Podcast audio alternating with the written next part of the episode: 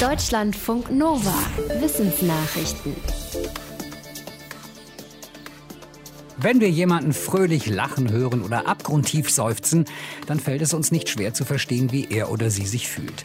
Und je intensiver solche Gefühle ausgedrückt werden, desto leichter fällt es. Das war zumindest bis jetzt eine Faustformel in der Forschung.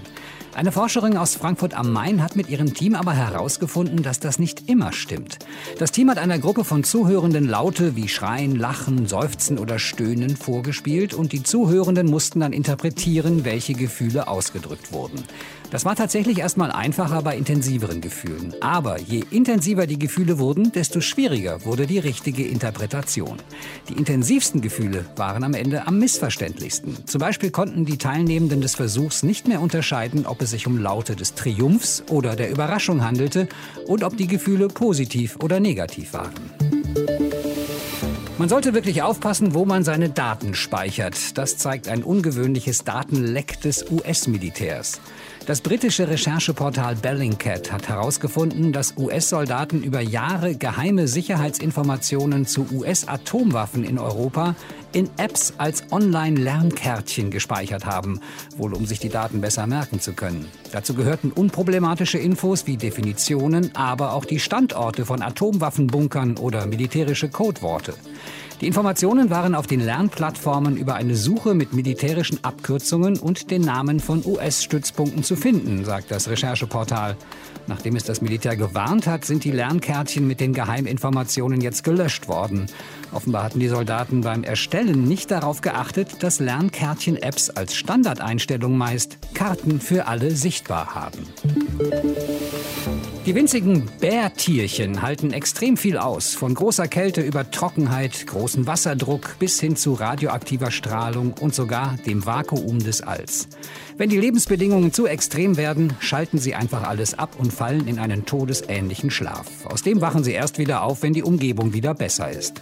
Dieser Überlebenstrick fasziniert die Forschung schon länger. Deswegen schickt die NASA mit ihrem nächsten Versorgungsflug diese Woche Bärtierchen zur internationalen Raumstation ISS.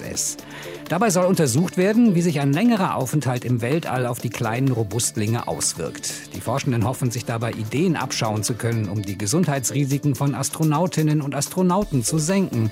Denn auch die müssen mit Druckveränderungen und Strahlung klarkommen.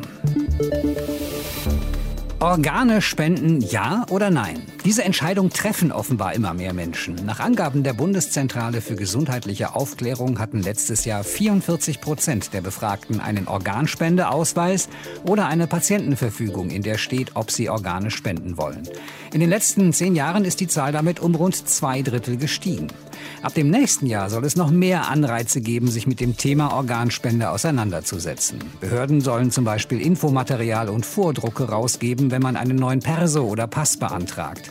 Wer sich entschieden hat, kann das in einem bundesweiten Register eintragen lassen. In den USA wird der Schlamm aus Kläranlagen oft zu Dünger verarbeitet und dann auf Feldern und in Gärten ausgebracht. Die Umweltschutzorganisation Sierra Club hat mehrere dieser Dünger nun auf eine bestimmte Art von Industriechemikalien untersuchen lassen, sogenannte PFAS. Diese Chemikalien werden unter anderem mit Leberschäden, Krebs, Fehlgeburten, Schilddrüsenerkrankungen und Unfruchtbarkeit in Verbindung gebracht. Sie werden in der Umwelt nur sehr langsam abgebaut und reichern sich in menschlichem und tierischem Gewebe an. Die Untersuchung fand Rückstände dieser Chemikalien in allen untersuchten Düngerproben aus Klärschlamm.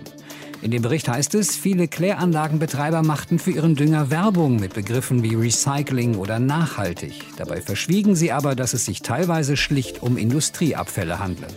In Deutschland darf Klärschlamm nur mit Einschränkungen als Dünger benutzt werden, zum Beispiel nicht für Obst und Gemüse.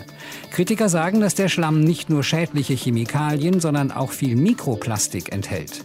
Es gibt Hochrechnungen, dass jedes Jahr mehr Mikroplastik durch Klärschlamm in den Boden gelangt als in die Weltmeere.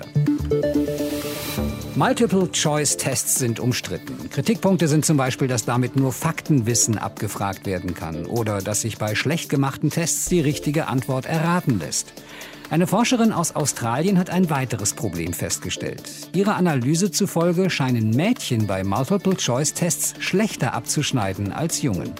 Die Forscherin hat die Ergebnisse von einer halber Million australischer Jugendlicher beim PISA-Mathe-Test analysiert. Dabei gab es auch Multiple-Choice-Fragen, allerdings hatten die Tests unterschiedliche Anteile von Multiple-Choice und anderen Fragen und es war Zufall, wer welchen Test bekam. Besonders bei einem großen Anteil von Multiple-Choice-Fragen schnitten die Mädchen beim Test schlechter ab als die Jungen.